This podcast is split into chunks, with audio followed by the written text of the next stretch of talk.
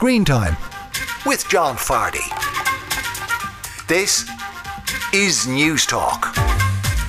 Hello and welcome to Screen Time. I'm John Fardy and this is Newstalk's TV and movie show. This week on the show, we toast the success of the Irish at the Oscars when I talk to the director of The Quiet Girl. I'm Cailín Ciúin, Colm Bairéad. The young star of Steven Spielberg's The Fabelmans, Gabriel LaBelle, chats to me about making the most personal of Spielberg movies. Plus, we review the new Netflix documentary, Pamela A Love Story, where Pamela Anderson gives us her side of all that happened to her. I'm open on Twitter, John underscore Fardy, or you can email me, screentime at newstalk.com. This show is available as a podcast every Friday at 5pm on newstalk.com or the Newstalk app powered by Go Loud, and it's on the radio every Saturday at 6pm here on Newstalk. Good weekend to you all. Hope you're doing well. Now, the big news of the week was obviously Frank Lampard getting sacked from Everton. I'm joking, of course. It's the Oscars. My gosh. What a, what a day when all that happened. And uh, 14 nominations, the most ever, is incredible. And a lot of people have said it, but it feels like the culmination of all sorts of things. That it's like a an over determined event. That it's you know all these schemes that were brought to encourage movies and TV shows being made here, and TG Ceathair and uh, production companies like Troy Studios and the wealth of Irish storytelling talent. That it's all come to bloom. It's all come to fruition on this particular day with all those nominations, and it's it's just absolutely wonderful. And the Banshee romped home, and there's this certain narrative emerging now that it's not actually that good a movie. I I just don't get that. I I, I still think it's a great movie. Some people are writing retrospectively that they found it boring and stuff, but I, I, I don't get that. I think it's a fantastic movie. And if you haven't seen it, it's now on Disney. If you don't want to go to the cinema, you can watch it at home. The only thing about the Oscars, and I don't want to strike a negative note, is Avatar was nominated for Best Movie. That's head scratching to me. I mean, if there was an award for Best Screensaver, by all means, it should probably take it home. But Best Movie, please, please. Anyway, so a fantastic day for the Irish, uh, and you've been hearing about it all week. And I suppose there was particular joy for An Cailín Ciúin because it's such a small movie in every sense of the phrase and yet has such a huge heart. And talking of The Quiet Girl, which, as I say, we have been waxing lyrical about and urging you to go to, and I was very dramatic last week and described it as a travesty if it wasn't nominated for Best International Film, and indeed it was. And I'm delighted to say I'm joined by its writer and director now, Colm Bairéad. Colm, how are you, sir? I'm not too bad, John. Not too bad at all. Has it been a crazy two, three days? Yeah, it's um, it's been yeah, totally, totally nuts. It's it's kind of hard to get your head around it, to be honest. Um, you know, I mean, we've been working obviously on the the campaign for this. Mm-hmm. You know, it's been kind of all consuming for the the last few months. Um, so you know, you're kind of intimately familiar with every aspect of of the competition and all the other films and like what are the permutations of like who's going to make it and, and, just the odds on all the different films like we were like total experts obviously on the this category yeah so it was yeah just it was one of the it was just incredibly tense you know watching watching it play out and and because it was in alphabetical order which we knew anyway but we knew if we were going to be selected we were going to be the last the last film so to be to be announced but uh yeah it was amazing, magical moment. Yeah, and that is heartache stuff though, because there's five nominees, and if you're going to be selected, you're going to be the fifth and the last one. But waiting as those four come up, it must have been just hard in the mouth stuff. I can only imagine. Yeah, yeah, and you're also you're doing these sort of split seconds calculations when you when you realize, oh, okay, like the South Korean film didn't make it, like yeah. Decision to Leave, you know, because that was because it went to EO, which was the Polish film, and so you're kind of thinking, all right, so that didn't make it, that one made it, and you're, you're like, is there room left for us? And yeah, um, yeah, no, it was yeah incredible. And, and you know, it, we actually watched it all together with the cast and crew in. Um, we were in the Stella Cinema. I saw it on the TV. Yeah, yeah. So it was, oh, it was amazing. Like it was kind of the way we were kind of the way we justified that was like some people are like, "Are you were you mad doing that? Like, if you hadn't gotten on, it would have been a bit of a damn squib." But to us, it wouldn't have been like it would have been still a moment to celebrate the film. And yeah, you know, we got two BAFTA nominations last week as well. So, and also like our our crew, we never had a proper wrap party because we filmed during COVID. You know, so we couldn't have a wrap party, so it was actually it was kind of like a, a long delayed wrap party in a way as well. And uh, yeah, just brilliant day. What a way to wrap a wrap party. It's funny you say decision to leave because I saw, like, I haven't by any stretch seen the 15 that were longlisted, but I saw decision to leave and I was surprised that didn't make it, to be honest, because I thought that was a great yeah. film. Not as good as The Quiet Girl on Cailín Ciúin, but, but a good movie. So I can see why you were starting to think, oops. Tell me this. Uh, you said you've kind of been on the campaign or intimately acquainted with it for a while. Does that mean you've been doing lots of interviews like this one, or you've just been studying the form, or a combination of both of those things? Uh, it's both of those things, but it's also like we've been over in LA a great deal, yeah. and because what you do, like when you're when you're on the shortlist or when, when you're kind of in the running, you um you have these screenings that you put on, and you try and get Academy members to come to those. So like we're working with our US distributor. Uh, it's a, a label called Super, who are part of Neon, um, and Neon would have they do a lot of they would have released Parasite and Worst Person in the World. Yeah. so like they're an amazing team. Like, but um, so we're working with them, and we also have like an awards strategist uh, or slash publicist, and they work on you know setting up these screenings. So you have these screenings in these like screening rooms around LA, and you get Academy members to come to them, and so we're there, and there's a Q. You do a Q and A, and there's usually a reception afterwards, and you kind of you try and kind of meet as many members as possible, and you know your publicist is introducing you to all the kind of right mm. people, and then so it's like a political campaign in some ways. You must be all schmoozed out.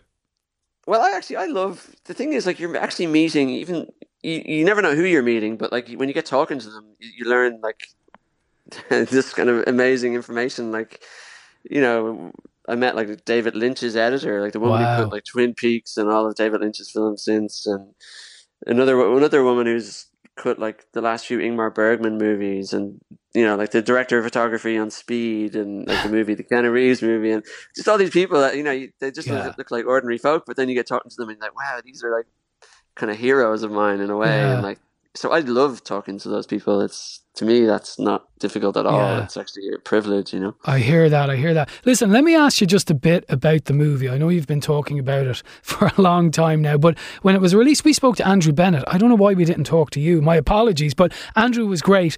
But you know, I heard an interview with Roddy Doyle a while ago, and he was discussing a character of his that uh, I know very well, and he said this thing about him, and I was like, really? And I was thinking, well, that's it's Roddy. He created him. I guess he knows. And it was funny when I was talking to Andrew Bennett about the Quiet Girl. I described uh, the actor's name, I think, is Michael Patrick, who plays Catherine's father, and yeah. I kind of said something along the lines of he wasn't a very nice man. He, you know, he wasn't a great dad. And she goes off the the story, the narrative arc, which you're intimately acquainted with, when she goes to her aunt and uncle, life improves dramatically for her. And Andrew, and it's always nice when people disagree with you because you're learning something. But Andrew said, "Well, hang on a second now. I see him more as a." a guy who's doing the best. He's a lot of children. He's no money. He's he's struggling to be a dad. I think that's a fair assessment. And I thought, well, that, that's a good point. And I'm, it's always stuck with me, you know, the way. But you're the guy who wrote it, albeit on, on Claire Ke- Keegan's uh, novella. But how do you see the dad character? I would be, I would be kind of similar to Andrew, um, mm. in that, like for me, the, the film is kind of a meditation on the fact that we are all the products of our childhood, you know. Mm. And when I see the dad character, like Cáit's dad, um, I just I just think, well, what what kind of childhood did he have, and what it feels to me, and this is something myself and Michael Patrick used to talk about, that he's sort of perpetuating something that was that was done unto him. You know, that this is a kind of a learned uh, behavior in terms of like his his parenting or his his lack of parenting. Yeah, in, in many respects and that like the kind of the, the vices that are in his life you know like he's obviously he has issues with, with, with alcohol and with gambling and so forth that they're like an expression of of some some trauma you know because like you know it's an established fact now that all addictions are related to trauma in some way or another. So we always we always you know we were aware that his behavior was was reprehensible but that there was that there was um, a reason for it. You know mm-hmm. that this mm-hmm. was a guy who was sort of emotionally crippled in a lot of ways, mm-hmm. um, and and that in a sense is one of the more tragic characters in the story because you know he's he's almost the most distant from the people that he should be closest to, mm-hmm. um, and that to me is is a very sad thing, and and um, and it's even rendered more tragic by the fact that Cáit um, becomes so close with this this other set of parents and this Yeah. other father figure, and even even Michael Patrick's character at the end senses that you know, and there's a there's a part of him that's that's hurt by that. So yeah, we were always we were always myself and Michael Patrick were always discussing those elements and and just being conscious of the fact that like this isn't just like a villainous character that this is a human being Mm-hmm. that has its own has his own uh you know battles as it were going on it's like Yeah. i think it was socrates said wasn't it like be kind to everyone you meet because everyone is fighting a hard battle and that's true i think of all the characters in the story Yeah. but um his in a sense are are particularly pronounced and, and are but then are are expressed in a way that's that's uh, unsavory, I guess. You know. Well, look, I'm not going to argue with you or Socrates for that matter. Listen, I, I'm going to wrap up soon because I, you've had a mad week and uh, I want to let you go. But I want to ask you two final things. And this seems like the very weird place to ask you this, but you've been living with this movie now for a long time. You're going to have the big bash in LA. What are you going to do after this? What's your next project, if you don't mind me asking? Uh, well, I don't know exactly. I mean, there's sort of a lot of different plate spinnings. What I would love to do is I would like to make another film um, in Ireland. Um, the, uh, so I am developing some projects on that front. So yeah, I just I feel like there's like there are stories here that I still want to tell. You know. Um, Um, but then there has been a lot of interest just internationally. You know, I've been sent different things and, and so forth. So it's just a, a question of yeah of weighing up exa- exactly what's going to be next. But um, yeah, I'm sure that that news will will will reveal itself in, in due course. It's not going to reveal itself to me now, is what you're saying, but that's fair enough. Listen, finally, then, uh, and this is people can still see on Cailín Ciúin in cinemas, and I suggest you go and see it in a cinema. This is going to do wonders for the film, uh, and that's why I'm a big fan of the Oscars because whatever you think about the problems that it has been beset with over the years, it brings a light to movies that would possibly not get an audience as large as they would once they're Oscar nominated. So I think this is wonderful. And just with the Oscars in mind, you're going, right? And you're going to go for the whole shooting match and see what happens and sit in the Dolby Theatre and all that, right? Oh yeah, absolutely. Yeah, we'll all be there. Yeah. yeah, yeah, absolutely. I mean, and I'm particularly looking forward to like young Catherine Clinch. You know, who's Yeah. never. This is her first film. Like she never acted in front of a camera before, and you know she's she's going to be going to the Oscars. You know, she's going to be I know. you know dolled up to the nines and all that. I'm sure, but I just think it's magical just to to watch that Yeah. happen and, and the journey she's been on. Uh, I think is really special. So yeah, and you know I grew up watching the Oscars and kind of dreaming about oh wow imagine being there and all that kind of stuff. So it's yeah it's pinch yourself stuff like it really is. It is. Well, look, Um, yeah. it, it's it's richly deserved uh, based on Colleen know, I was going to say something dramatic like you you hold the hopes of a nation in your hands, but I won't say that. I'll just remind people again to go and see on Cailín Ciúin. I want to thank you, Colm, uh, for making the time this morning. I really appreciate it, and and we wish you every success. And we've had lots of texts to this show, people saying that they've seen on Cailín Ciúin and they loved it. So thanks for talking to me, and the very best of luck. Thanks, John. Gurmil Mogat. Colm Bairéad there talking to me about on Cailín Ciúin, which is now nominated for Best International Film. We can't wait to see what happens at this year's Oscars. And talking of Oscars, uh, The Fabelmans, the new Steven Spielberg movie, opens this weekend, this very Friday, and it's in lots of cinemas. And I'm going to be talking to its young star, Gabriel LaBelle, after the break. Now you're welcome back to Screen Time. This is News Talks TV and Movie Show. I'm John Fardy. I hope you're doing well. Now, The Fabelmans is releasing this weekend. It's out this Friday and it's in plenty of cinemas. And you've probably heard about it. It's been nominated for Best Movie and Best Director and all sorts of things. It's Steven Spielberg writing, co writing, and directing a semi fictionalized version of his childhood. It's very much his childhood. We come across a young boy called Sammy who's obsessed with movie making ever since he's been brought to the cinema, and he starts to make movies in a way to fit in and also make sense of his slightly troubled, dysfunctional family around him. And it stars Gabriel LaBelle as the young Sammy, the young Spielberg, alongside Michelle Williams and Paul Dano, who are his parents, and his uncle of sorts, Seth Rogen, are in supporting roles. And it's very much a movie about Steven Spielberg's childhood. So it's it's semi-fictionalized and is also real, if that makes sense. And it's dedicated to his real-life parents, Leah Adler and Arnold Spielberg, who only passed away in 2017 and 2020 respectively. I absolutely loved it. I just thought, as a piece of cinema that's a love letter to cinema and about a young man finding his way in the world and discovering the joy of cinema and watching his parents kind of come apart slightly. It's absolutely gorgeous. I really, really loved it. And the person who plays young Sammy, the young Spielberg, is an actor called Gabriel LaBelle. Now, I thought he was just kind of in it partially, but he's basically the star of the movie because it kind of takes place all through his teenage years up to his early 20s. And this young man, a Canadian actor, Gabriel LaBelle, plays the young Sammy slash Spielberg. And I got to talk to Gabriel earlier in the week. Gabriel, lovely to see you. The film is absolutely fantastic. It's great oh, to. I was really surprised by how much you were in it. I got word two weeks ago that you were available for an interview before I saw it, and they said basically you play the young Spielberg, and I thought it was going to be kind of young, old, older kind of thing. But you're the the main guy in the movie for nearly all of it, or certainly two hours of it. Were you surprised when you got the script? You know, when I got the script, I was audition or when I was auditioning, the character's name was Teenage Sammy. Okay. I thought as opposed to adult Sammy. Yeah. And I get the script, and for the first 30 pages, he's a little kid. And then teenage Sammy shows up. Mm. And the film's been Paul and Michelle mostly as my parents. And so I fold every page I'm in to make sure I know what scenes to memorize.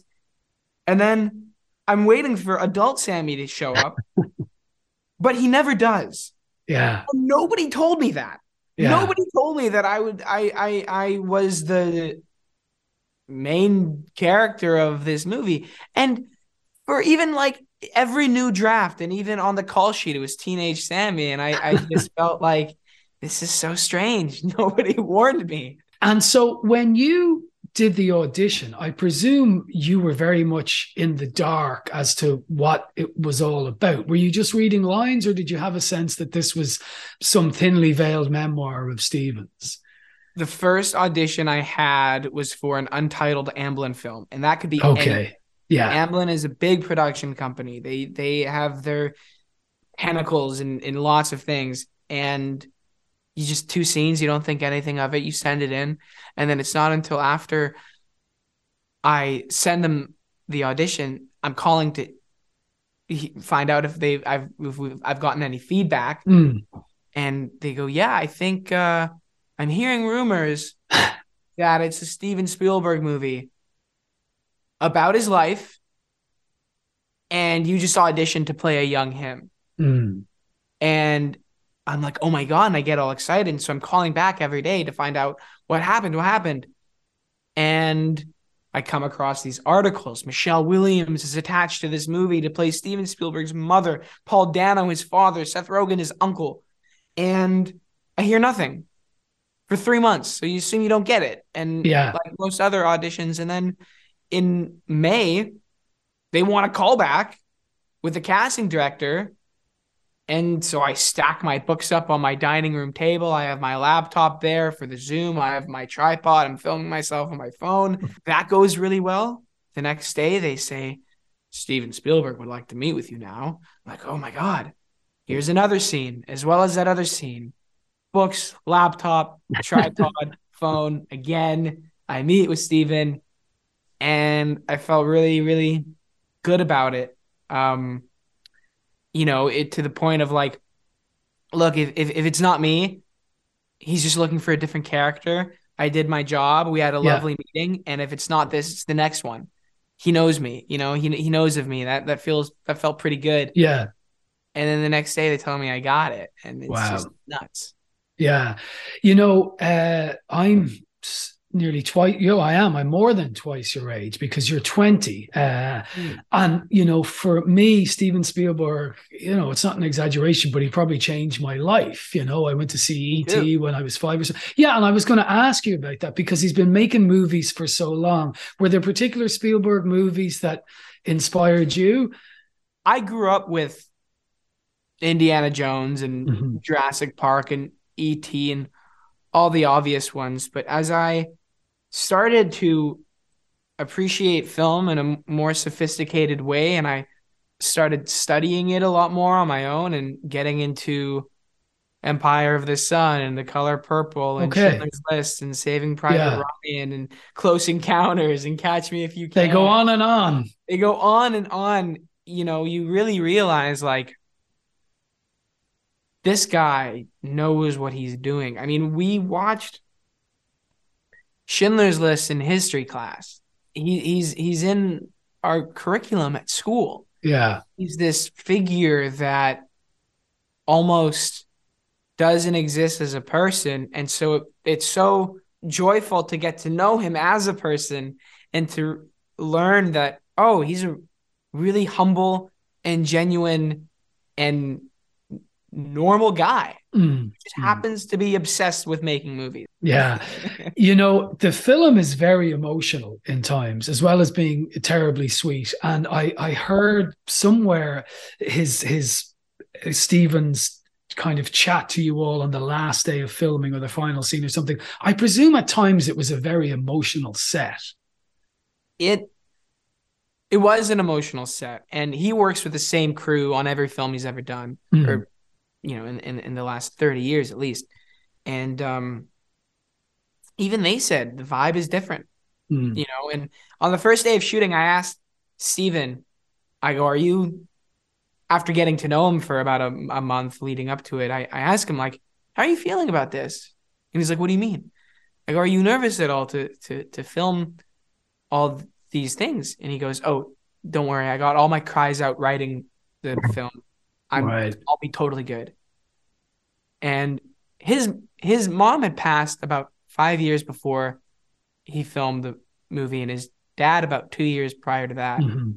And so when Paul and Michelle are on set together for the first time in costume, makeup, and hair, he admitted to me later that he um he really just saw his parents mm and forgot where he was. And you can't help but appreciate that. He's mourning his parents. He's mourning his childhood. He's remembering this really uh significant time in his life. And i you can't articulate how that feels to anybody. Mm, yeah i can imagine. I can imagine. Tell me this. Talking of childhood as i said you're only 20 and yet you've been in the business a while. Was there a eureka moment for you when you thought I'd like to be an actor. You know, I I did a theater. There camp. doesn't have to be. no, there there was there wasn't really a eureka moment. It was just I was eight years old doing a theater camp where in the summer, at the end of the summer, we do a play with other kids.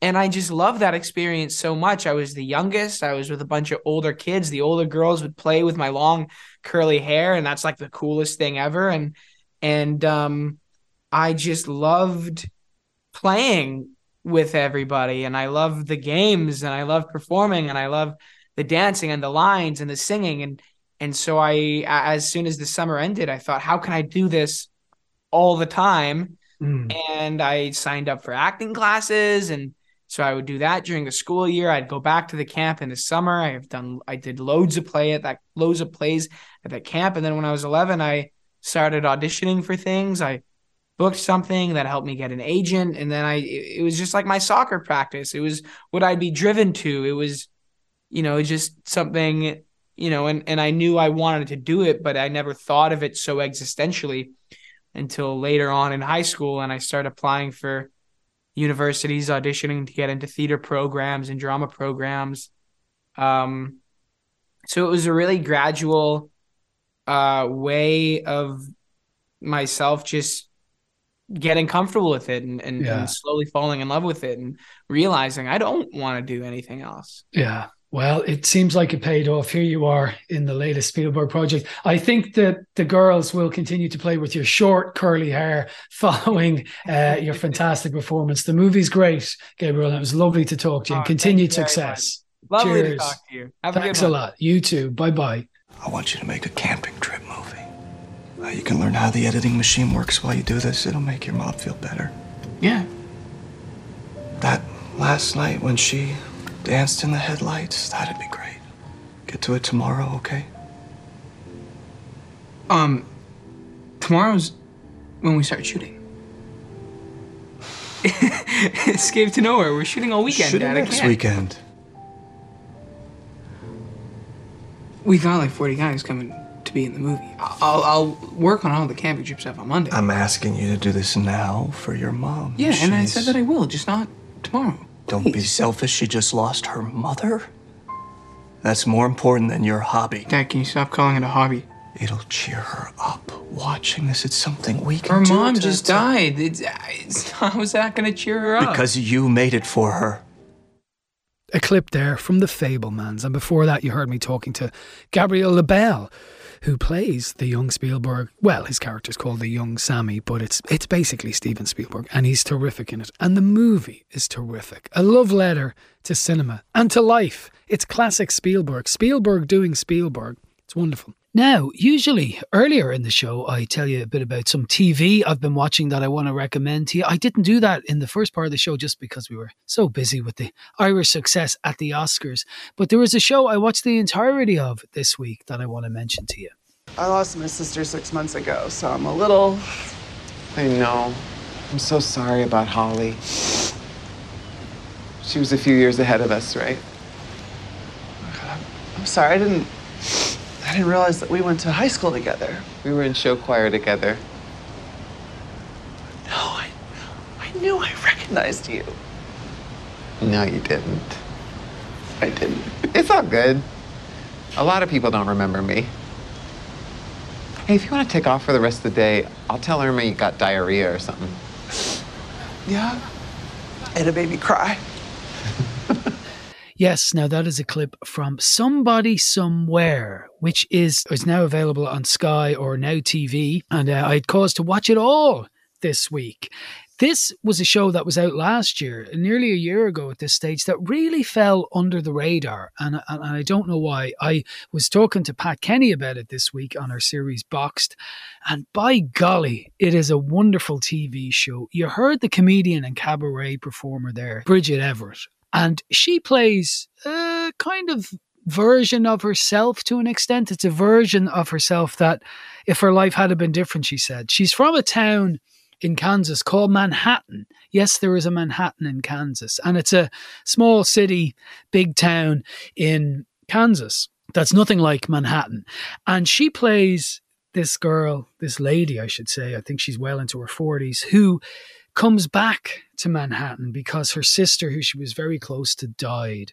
And she's living back in her house, sleeping on her couch. And she's pretty lonely and sad. Uh, she's a bit lost. Her parents have an unusual marriage. She doesn't get on terribly well with her older sister. She's doing what she perceives as a dead end job where she's basically marking high school essays for the SAT office and seems pretty bored with her life. And the character you heard there she meets is an old school friend who she doesn't remember at all because clearly they weren't friends, but he thought she was. A guy, or he thought they were.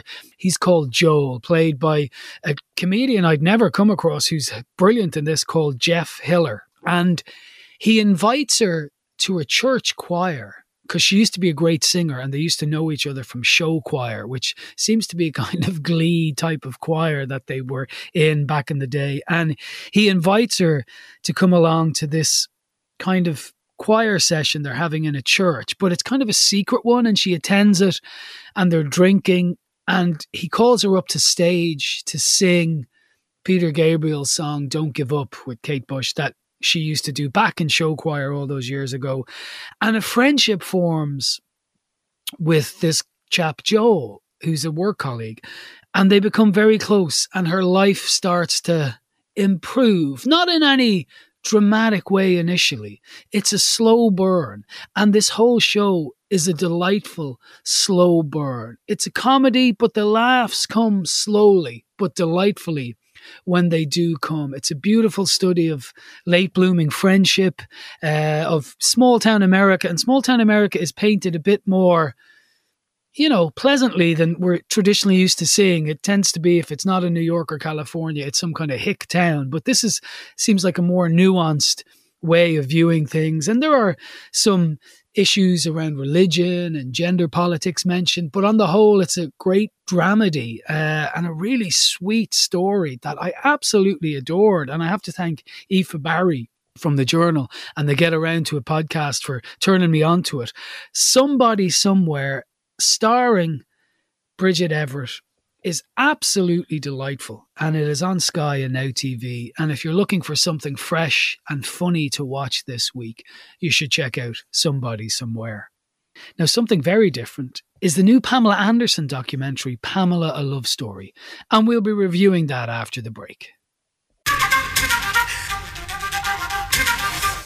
Now you're listening to Screen Time Newstalk's TV and movie show. Now, launching next Wednesday, the 31st of January on Netflix, is Pamela, a love story, a very much authorized biography of Pamela Anderson, where she is front and center. I suppose possibly as an antidote to Disney's Pam and Tommy, but it's a warts and all look at her life with her, as I say, center stage. I'm delighted to be joined now by Sue Murphy, who has seen it all. Sue, how are you? I'm good. Thank you. How are you? I'm not too bad, and thank you for talking to me. So, you're a Pam fan, as we discussed before we came on air. And I kind of think after watching this, most people might be. But will you just give us a sense of what's going on in this? Yeah, um, I, I am a Pam fan. I think um, I was one of those kids, and I, I'm not sure. I'd say there are a lot of them around the country who had uh, two two stations. They had RTÉ One, Network Two, and Baywatch on Saturday night was like prime time television, and everyone was very excited, followed by Star Trek The Next Generation. So Pamela Anderson was huge when I was a kid. Like everyone knew who she was. And I'm talking about like I lived in the back of beyond and everyone knew who Pamela Anderson was. so like her life is very has been very much front and center in people's minds. But she I think she's got a bit of a raw deal over the years because there's the the very famous sex tape with her husband, um, Tommy Lee, which is considered kind of the first viral video. Um, she was a small town Canada girl who ended up in the big time, like ended up in Playboy, ended up the Playboy Mansion. Suddenly, this whole life where she's like being asked about her boobs in every second interview, and uh, like she, I think she was trying to forge a way for herself. And I, I have to say that the the sex tape I didn't realize had so much of an impact on her career because after Barbed Wire, which was not great, um, she basically disappeared. Like, I mean, if she was still around doing things and she was very much an activist and we she's like popped up in the Ali G film which I thought she was so funny in and that mm. kind of thing but she essentially as a huge actress and model kind of wasn't as front and center as before and I think this is I think this documentary really gives an insight into that and the impact of that. And I, I don't know how people feel about this, but I certainly feel that when I was younger, there was this kind of thing about Monica Lewinsky, Pamela Anderson, like these kind of stories that went around to women in the press, that it was their fault and mm-hmm. shameless hussies, look at them and this kind of thing. And now, in in retrospect, you look at them and like they they've edited together like a good bit, a bit of her interviews, like where she's just asked constantly about her body, and it's it's preposterous when you yeah. like some of the clips they have, like the idea that a man particularly would sit down and basically say, "Tell me about your boobs," like it's it's just unfathomable. And that's all they wanted to talk about. Mm. Tell, like, have you had implants? Can you imagine in 2023 asking a woman and does she have implants? It just wouldn't it just wouldn't happen. No. And things like you know when are you going to have your first babe? It's so invasive. And there was a like her career absolutely collapsed after the sex tape but tommy lee became this legend. Mm, you know that was like oh look at this guy you know he's with pamela anderson in the sex tape this is amazing. And she was like look at her. And so yeah. became this like scarlet woman. And I, I feel like there there is a retelling of those stories lately. I, I definitely felt that about Monica Lewinsky and some of the documentaries mm-hmm. that came out about her recently. And um, the BBC, what was the name of that show? The American Crime Story, yes. like that, has re reframed that. And mm-hmm.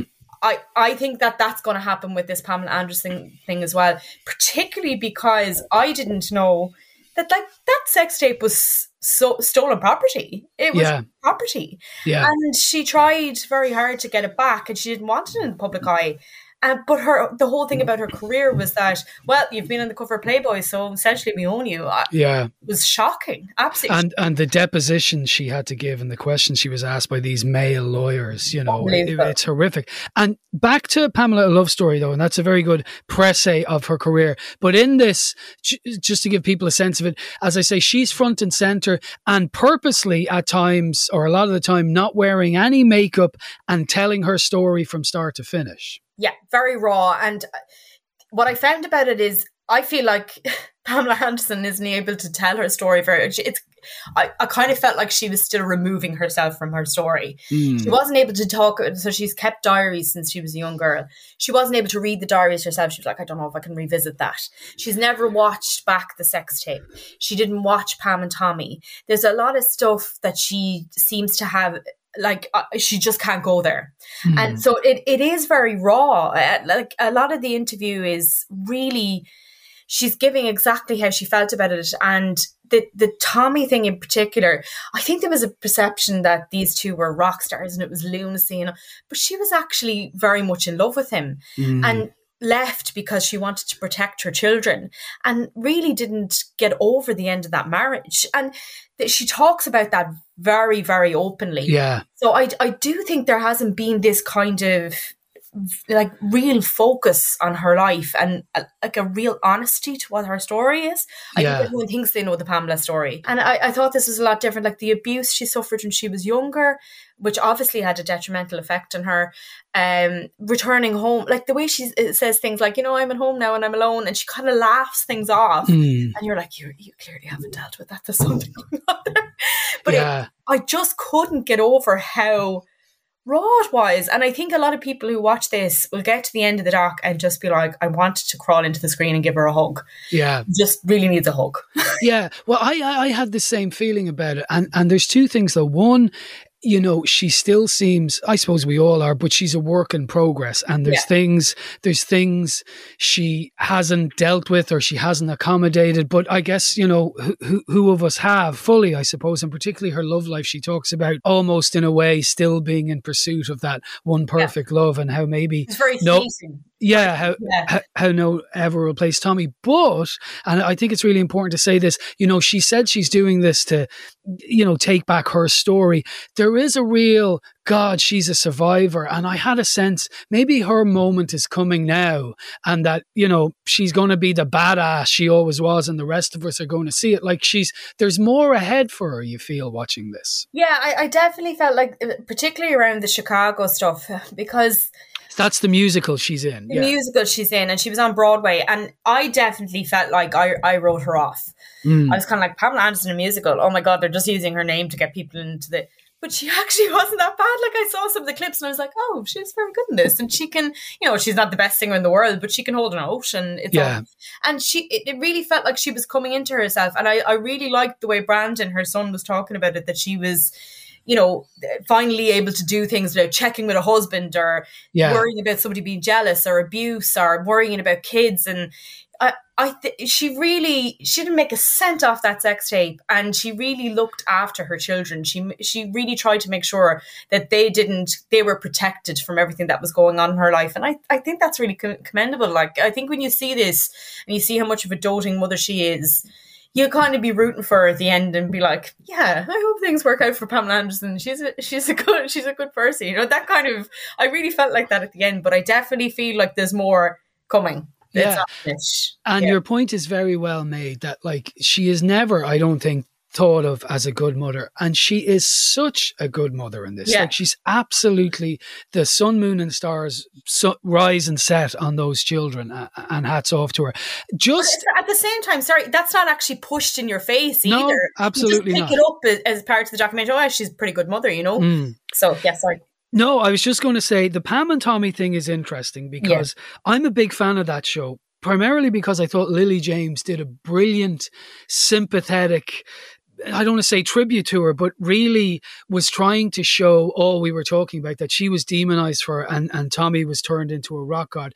But I suppose it's understandable that she wanted nothing to do with it because all she did was have sex. Like, Yeah. you know, 99.9 of the population have had. Hers happened to be on film and the f- film was stolen. So I can see why she doesn't want it revisited. But I would just say, I actually think Pam and Tommy was quite sympathetic to her. But look, it wasn't my life up on screen. So Yeah, I, I definitely got the impression from her in the documentary as well that she she didn't watch it and she Mhm. didn't want to really have anything to do with it. But it kind of concerned her that they were humanizing the guy who had stolen this tape.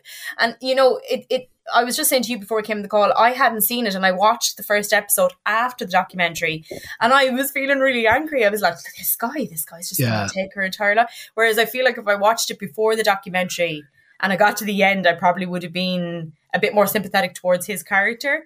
So yeah, it's it's a it's a kind of a weird one, but I can to- like she really is and that's part of the fleetingness of her. She just kind of jumps into everything, doesn't think twice, marries the guy, is always looking for, Yeah. you know, she's very much in the present kind of person. And I, I, I really feel there's a block there that she's like, I don't really like, probably why she hasn't really done a documentary about herself before. Yeah. Doesn't really want to look back on things that have happened, or particularly painful stuff like that, Yeah. like the sex tape, you know, she Yeah. feels ruined her life. Absolutely. Well, look, uh, it seems almost like a cruel thing to ask. What would you give stars for this? Because it's it's someone's life. But but that said, what would you give it out of five? I I give it I give it four. Now I am a Pam fan. That's how I feel like you know. I, I just I really like her. I always thought she was so warm, but I I think people will just find this very interesting. The Yeah. whole stuff around privacy, about um people's lives being played out in the media, about viral media. And like how to actually keep your life together while all of that's happening. I think all of that is really, really interesting, and people would be interested in it. So besides her, it's a, it's just a good doc. Yeah, no, it really is, and I think she comes across great in it, and she's very honest in it. So I'd go along with you. I, I thought it was one of the best things in terms of a doc I'd seen in a while, and and I didn't, I couldn't stop watching it. Like I, I just wanted to watch the whole thing without interruption, which is always a good to- sign. To mention as well, Ryan White, who's the guy who Yeah. is like the Keepers on Netflix, was a really good documentary. The one about Sister Cathy, the, the Yeah. disappeared, and he's all it was the the case against eight, which was Oscar nominated, I'm pretty sure, and like so he's a seasoned documentary maker. He knows how to make a good documentary and keep you Yeah. interested. You know. I think I interviewed him once, but I, I can't remember. It's all starting to fade into who knows what. Anyway, Sue gives it four stars. I'm going to give it four stars as well because I thought it was, it was it was pretty top notch. That is four stars from both me and Sue Murphy for Pamela, a love story, which lands on Netflix on Wednesday next week, the 31st of January. Well worth a watch. Sue Murphy, thank you so much. No worries, thank you. I didn't sleep last night at all. If anybody's watching this, go to hell. I blocked that stolen tape out of my life in order to survive. And now that it's all coming up again, I feel sick. I want to take control of the narrative for the first time. I don't think people consider her the owner of her own image. It's Pamela Anderson, public property. I didn't feel like I had a lot of respect. Did you want to be a serious actress? I am a serious actress.